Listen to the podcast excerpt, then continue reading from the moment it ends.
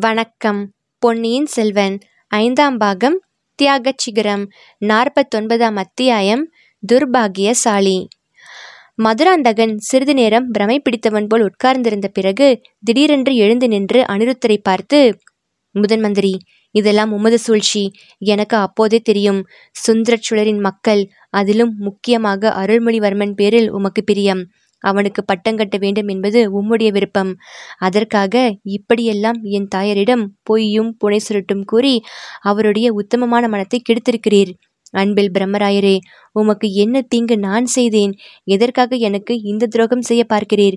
உம்முடைய நோக்கத்துக்காக நான் என் தாயாருக்கு பிள்ளை இல்லாமல் போக வேண்டுமா? இந்த மாதிரி ஒரு பயங்கரமான பாதக சூழ்ச்சி இந்த உலகில் இதுவரை யாரும் செய்திருக்க மாட்டார்களே. விஷ்ணு பக்தர்களின் குலத்தில் வந்த அந்தனராகிய நீர் இப்படி செய்ய வேண்டுமா? இல்லை இல்லை. உமது பேரில் தவறு ஒன்றுமில்லை. இளைய பிராட்டி குந்தவையும் அருள்மொழிவர்மனும் ஏதோ சூழ்ச்சி செய்து இப்படி உம்மை பாதகம் செய்ய பண்ணியிருக்கிறார்கள் என்று கத்தினான். அனிருத்தர் சாவதானமான குரலில் இளவரசே தங்கள் பேரில் எனக்கு அவ்வளவு துவேஷம் இருந்தால் கொட்டுகிற மழையில் மரத்தடியில் விழுந்து கிடந்த தங்களை எடுத்து வந்திருக்க மாட்டேன். அருள்மொழிவர்மரை பற்றியும் தங்கள் குறை கூற வேண்டாம். ஈழம் கொண்ட அவ்வீரர் இந்த நிமிஷத்தில் என்ன செய்து கொண்டிருக்கிறார் தெரியுமா? தஞ்சை கோட்டையை சூழ்ந்துள்ள படை வீரர்களிடத்திலும் மக்களிடத்திலும் சென்று நல்ல வார்த்தை சொல்லி அவர்களை சமாதானப்படுத்தி வருகிறார். அவருடைய சித்தப்பாவாகிய தாங்கள் உயிரோடு இருக்கும்போது தாம் சிங்காதனம் ஏறுவது தர்மம் அல்லவென்றும் அம்மாதிரி வீரர்களும் மக்களும் கோரக்கூடாதென்றும் சொல்லி அவர்கள் மனத்தை மாற்றி சரிப்படுத்த முயன்று வருகிறார். அப்படியானால் அப்படியானால் நீங்கள் சற்று முன் சொன்ன செய்தி அருள்மொழிக்கு தெரியாது அல்லவா? அருள்மொழிக்கும் தெரியாது வேறு யாருக்கும் தெரியாது. இனிமேல் தான் எதற்காக தெரியப்படுத்த வேண்டும்? அனிருத்தரே நீர் மட்டும் வாயை மூடிக்கொண்டிருப்பதாக ஒப்புக்கொள்ளும் சக்கரவர்த்தி தங்களுக்கு ஒரு கிராமத்தில் பத்து வேலி நிலந்தானே பட்டயத்தில் எழுதி மானிய சாசனம் அளித்தார். நான் உமக்கு பாண்டிய நாட்டையே பரிசாக அளித்து விடுகிறேன். ஐயா என்னை வாயை மூடிக்கொண்டிருக்க செய்வதற்கு பாண்டிய நாட்டை தர வேண்டியதில்லை. தங்களுடைய அன்னையின் கட்டளை ஒன்றே போதும். அவரிடம் சொல்லுங்கள். மதுராந்தகன் தன்னை வளர்த்த அன்னையே பரிதாபமாக பார்த்தான். குழந்தாய் மதுராந்தகா அனிருத்தர் சொல்வது சரிதான். அவருக்கு இருபது வருஷத்துக்கு முன்னால் இருந்து என் ரகசியம் தெரியும். அன்றைக்கு அவர் மகாராணி இது தங்களுடைய ரகசியம். தங்கள் யாரிடமாவது சொன்னாலன்றி வேறு எவருக்கும் தெரிய முடியாது. என் வாய் மூலமாக ஒரு நாளும் வெளிப்படாது. இது சத்தியம் என்று சொன்னார். அதை இன்று வரையில் நிறைவேற்றி வருகிறார். சோழ குலத்துக்கு உண்மையாக நடப்பதாக இவர் சத்தியம் செய்து கொடுத்தவர். ஆயினும் சுந்தரச்சுள சக்கரவர்த்தியிடம் கூட சொன்னதில்லை. நீ சோழ சிம்மாசனத்தில் ஏற நான் சம்மதித்தால் இவரும் பேசாமல் இருந்திருப்பார். ஆம் தாயே. பேசாமல் இருந்திருப்பேன். ஆனால் உள்ளத்தில் பொய்யை வைத்துக்கொண்டு முதன்மந்திரி உத்தியோகம் பார்த்திருக்க மாட்டேன். ஸ்ரீரங்கநாதருக்கு சேவை செய்ய போயிருப்பேன் என்றார் அனிருத்தர். ஆனால் அதற்கு அவசியம் ஒன்றும் நேரப்போவதில்லை மதுராந்தகன் சிங்காதனம் ஏறமாட்டான். என் விருப்பத்தை நிறைவேற்றுவான். அவனே ராஜ்யம் வேண்டாம் என்று சொல்லிவிடுவான். மகனே ஆம் என்று ஒப்புக்கொள்ளு என்றாள் பெரிய பிராட்டி செம்பியன் மாதேவி. தாயே அப்படியானால் நான் சிங்காதனம் ஏற தடையாயிருப்பது தாங்கள் ஒருவர்தானா? நான் தங்கள் வயிற்றில் பிறந்த மகன் இல்லை என்று வைத்துக் கொள்கிறேன் இருபது வருஷத்துக்கு மேலாக தங்கள் வயிற்றில் பிறந்த மகனுக்கு மேல் அருமையாக வளர்த்தீர்கள். இப்போது எதற்காக எனக்கு இந்த துரோகம் செய்கிறீர்கள்? நான் உங்களுக்கு என்ன தீங்கு செய்தேன்? குழந்தாய் நீ எனக்கு ஒரு தீங்கும் செய்யவில்லை. நான் தான் உனக்கு பெருந்தீங்கு செய்துவிட்டேன். இத்தனை நாளும் உன்னை என் வயிற்றில் பெற்ற மகனைப் போலவே வளர்த்து வந்துவிட்டு இப்போது நீ என் மகன் இல்லை என்று சொல்கிறேன். இதனால் உன் மனம் எத்தனை புண்ணாகும் என்பது எனக்கு தெரியாதா? என் ஆயுள் உள்ள வரையில் இதை நான் வெளியிட்டுச் சொல்லி இருக்க மாட்டேன். முக்கியமாக உன்னிடம் சொல்லி இருக்க மாட்டேன். ஆனால் என் கணவருக்கு நான் கொடுத்த வாக்குறுதியை நிறைவேற்ற வேண்டும். நான் புகுந்த சோழகுலத்துக்கு துரோகம் செய்யக்கூடாது. சோழகுலத்தில் பிறக்காதவனை சோழகுல சிங்கதனத்தில் நான் ஏற்றி வைக்கக்கூடாது. ஏற்றுவதற்கு நான் உடந்தையாகவும் இருக்கக்கூடாது. என் மனம் இதை பற்றி வேதனை அடையவில்லை என்று நினைக்கிறாய். நீ என் மகன் அல்ல என்று சற்று முன்னால் சொன்னபோது என் நெஞ்சி உடைந்து போய்விட்டது. கடைசி வரியில் சொல்வதற்கு தயங்கினேன். உள்ளம் ஒரே குழப்பமாய் இருந்தது என்னுடைய கடமை என்ன? தர்மம் என்ன? என்று தெரிந்து கொள்வதற்காகவே நம்பியாண்டார் நம்பியிடம் போயிருந்தேன். அந்த மகான் தர்ம சூக்ஷுமத்தை விளக்கமாக எடுத்துச் சொன்னார். உலகில் உள்ள மாந்தர் அனைவரும் மகாதேவரின் புதல்வர்கள்தான். சிவபக்த சிரோமணியான தாங்கள் சொந்த குழந்தை என்றும் வளர்த்த குழந்தை என்றும் பேதம் பாராட்ட மாட்டீர்கள். தங்களுடைய சொந்த சொத்துக்கள் எல்லாவற்றையும் வளர்த்த மகனுக்கே கொடுப்பீர்கள். ஆனால் ராஜ்யத்தின் சமாச்சாரம் வேறு. நம்முடைய பொய்யின் மூலம் இன்னொருவருடைய நியாயமான உரிமையை தடை செய்வது பாவமாகும். சோழ குலத்தில் பிறக்காதவனை தெரிந்து சோழ சிங்காசனத்தில் ஏற்றி வைப்பது குல துரோகமாகும் தங்கள் மகனிடமும் சக்கரவர்த்தியிடமும் உண்மையை சொல்லிவிடுவதுதான் தர்மம் என்று உபதேசித்தார். கேட்டுக்கொண்டு திரும்பி வந்தேன். குமாரா நீ என் சொந்த மகன் அல்ல என்று சொல்வதில் எனக்கு சந்தோஷம் இருக்க முடியுமா? சக்கரவர்த்தியிடம் சொல்லும்போது இதை நான் பெருமையுடன் சொல்ல முடியுமா? அச்சமய மதுராந்தகன் திடீரென்று எழுந்து செம்பியன் மாதேவியின் காலில் விழுந்து அன்னையே எனக்கு ராஜ்யம் வேண்டாம் சிங்காதனமும் வேண்டாம். இங்கே இருக்கச் சொன்னால் இருக்கிறேன் தேசாந்திரம் போகச் சொன்னால் போய்விடுகிறேன். ஆனால் நான் தங்கள் மகன் அல்ல தங்கள் திருவயிற்றில் பிறந்தவன் அல்ல என்று மட்டும் சொல்ல வேண்டாம். யாரிடமும் சொல்ல வேண்டாம். சொன்னீர்களானால் அந்த அவமானத்தினாலேயே என் நெஞ்சு வெடித்து இறந்து விடுவேன் என்று கதறினான்.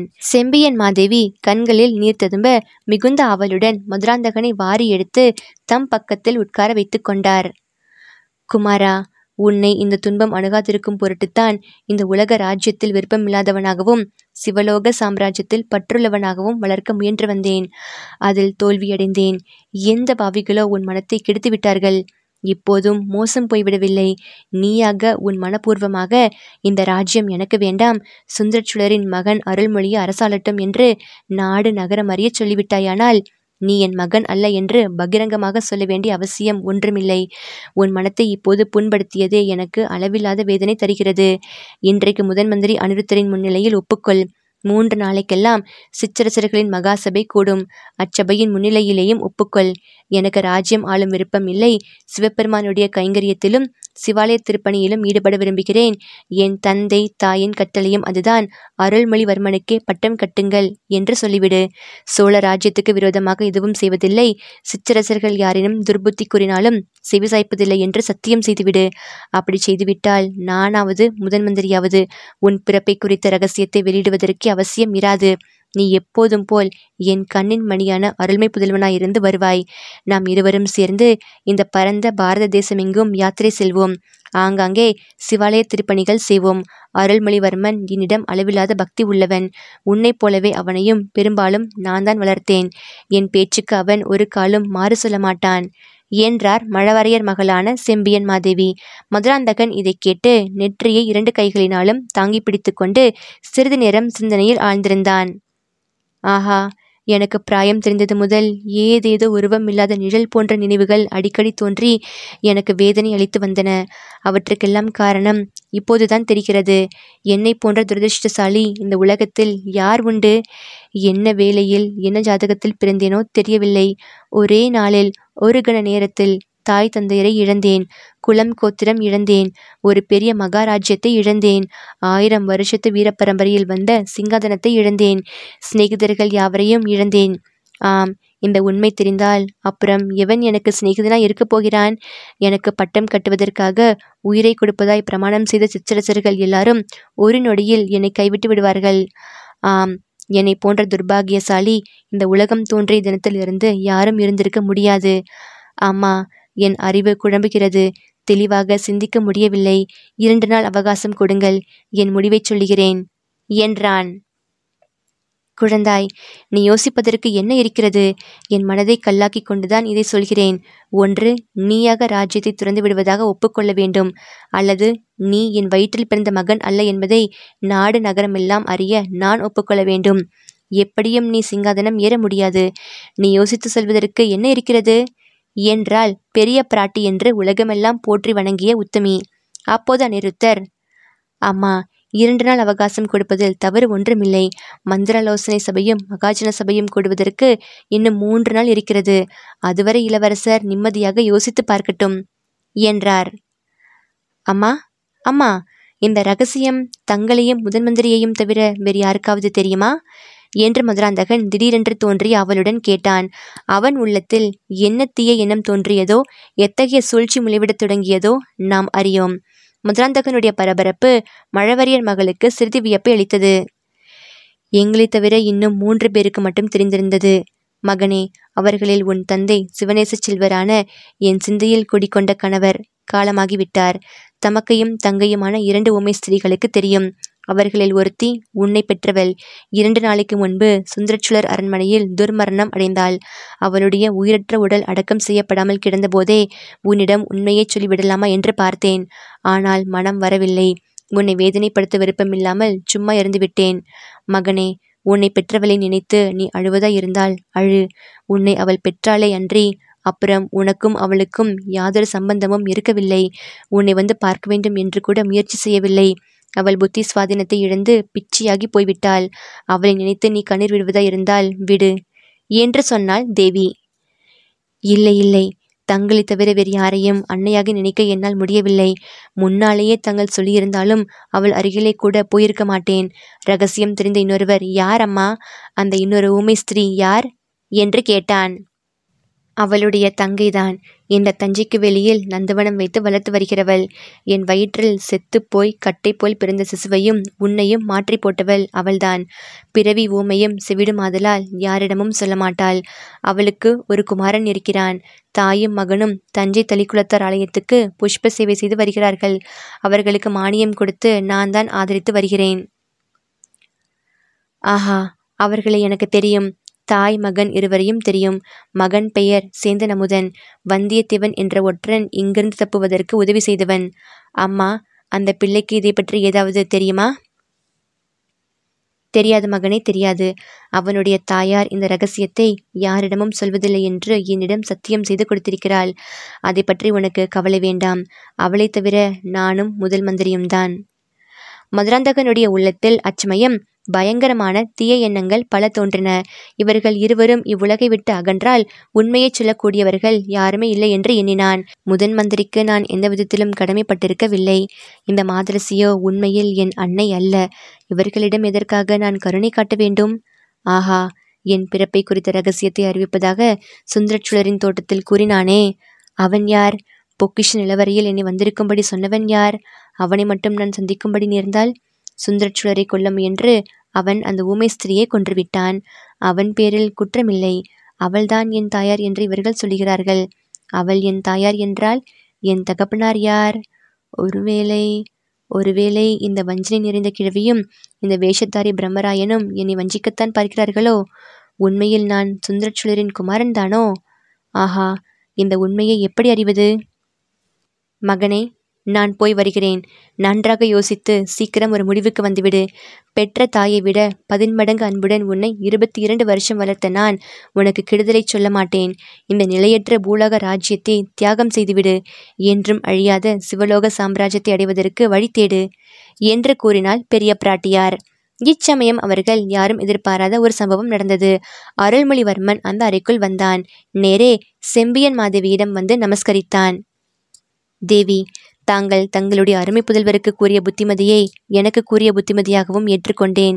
இந்த சோழ சாம்ராஜ்யம் எனக்கு உரியதாக இருக்கும் பட்சத்தில் அதை நான் தியாகம் செய்துவிட சித்தமாயிருக்கிறேன்.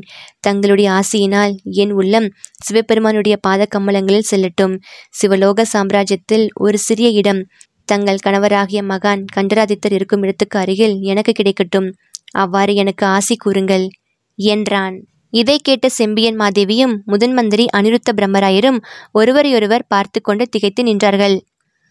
தேவி சற்று முன்னால் தங்கள் செல்வ புதல்வரிடம் தாங்கள் சொல்லிக் கொண்டிருந்ததை நான் விருப்பமின்றி கேட்கும்படியாக நேர்ந்துவிட்டது. மன்னிக்க வேணும். இந்த மாளிகையை சுற்றி நின்ற ஜனங்களை கோட்டைக்கு வெளியிலே கொண்டு போய் சேர்த்துவிட்டு திரும்பி வந்தேன். முதன் மந்திரியை பார்த்து மேலே நடக்க வேண்டியதை பற்றி பேசுவதற்காக இந்த மாளிகையில் நுழைந்தேன். தாங்களும் இங்கிருப்பதாக அறிந்ததும் பழம் நழுவி பாலில் விழுந்தது போலாயிற்று என்று எண்ணிக்கொண்டு வந்தேன். தாங்கள் வழக்கத்தை காட்டிலும் உரத்த குரலில் பேசினீர்கள். முதலாந்தகத்தேவரும் சத்தம் போட்டு பேசினார். உள்ளே பிரவேசிக்கலாமா வேண்டாமா என்று தயங்கி நிற்கையில் தங்களுடைய சம்பாஷணையில் ஒரு பகுதி என் காதில் விழுந்தது. தேவி உயிரோடு இருப்பவர்களில் தங்களுக்கும் முதன்மந்திரிக்கும் சேந்தன் அமுதனுடைய அன்னைக்கு மட்டும் முதலாந்தகருடைய பிறப்பை குறித்த ரகசியம் தெரியும் என்று சற்று முன் சொல்லிக் கொண்டிருந்தீர்கள் அது சரியல்ல. எனக்கும் என் தமக்கையாகிய இளைய பிராட்டிக்கும் கூட அது தெரியும். சக்கரவர்த்தியின் உயிரை காப்பதற்காக தன் இன்னுயிரை இந்த மந்தாகினி தேவியை நான் ஈழ நாட்டில் அடிக்கடி சந்திக்க நேர்ந்தது. சித்திர பாஷையின் மூலம் அவர் எனக்கு இதையெல்லாம் தெரிவித்தார். நான் என் தமக்கியாரிடம் கூறினேன். இரண்டு பேரும் யோசித்து ஒரு முடிவுக்கு வந்தோம். என் சிறிய தகப்பனாராகிய மதுராந்தகத்தேவர்தான் சோழ சிங்காசனத்தில் வீச்சிருக்க வேண்டியவர். அவர் தங்களுடைய சொந்த மகனை காட்டிலும் ஆயிரம் மடங்கு ஆதரவுடன் வளர்க்கப்பட்டவர். என்னை காவிரி வெள்ளத்தில் மூழ்காமல் காப்பாற்றியதோடு பின்னரும் பலமுறை உயிர் பிழைப்பதற்கு உதவி செய்த மந்தாகினி தேவி வயிற்றில் பிறந்த புதல்வர். ஆகையால் எப்படி பார்த்தாலும் சோழ சிங்காசனத்தில் ஏற உரிமை உள்ளவர். அவருடைய உரிமையில் ஏதேனும் சந்தேகம் இருந்தால் நான் அதை தீர்த்து வைப்பேன். சோழ சிங்காசனத்தில் எனக்குள்ள பாத்தியதையை தங்கள் பாத தாமரைகளின் ஆணையாக தியாகம் செய்வேன். ஆகையால் தாங்கள் மதுராந்தகத்தேவர் தங்கள் புதல்வர் அல்லவென்று சொல்ல வேண்டிய அவசியமும் இல்லை. மதுராந்தகர் சோழ சிங்காசனத்தை தியாகம் செய்ய வேண்டிய அவசியமும் இல்லை. இவ்வாறு பொன்னியின் செல்வர் கூறியதை கேட்டு அந்த அறையில் இருந்த மூவரும் தங்கள் வாழ்நாளில் என்றும் அடைந்திராத வியப்பையும் பிரமிப்பையும் அடைந்தார்கள். அவர்களில் அனிருத்தர் தான் முதலில் அறிவு தெளிவு பெற்றார்.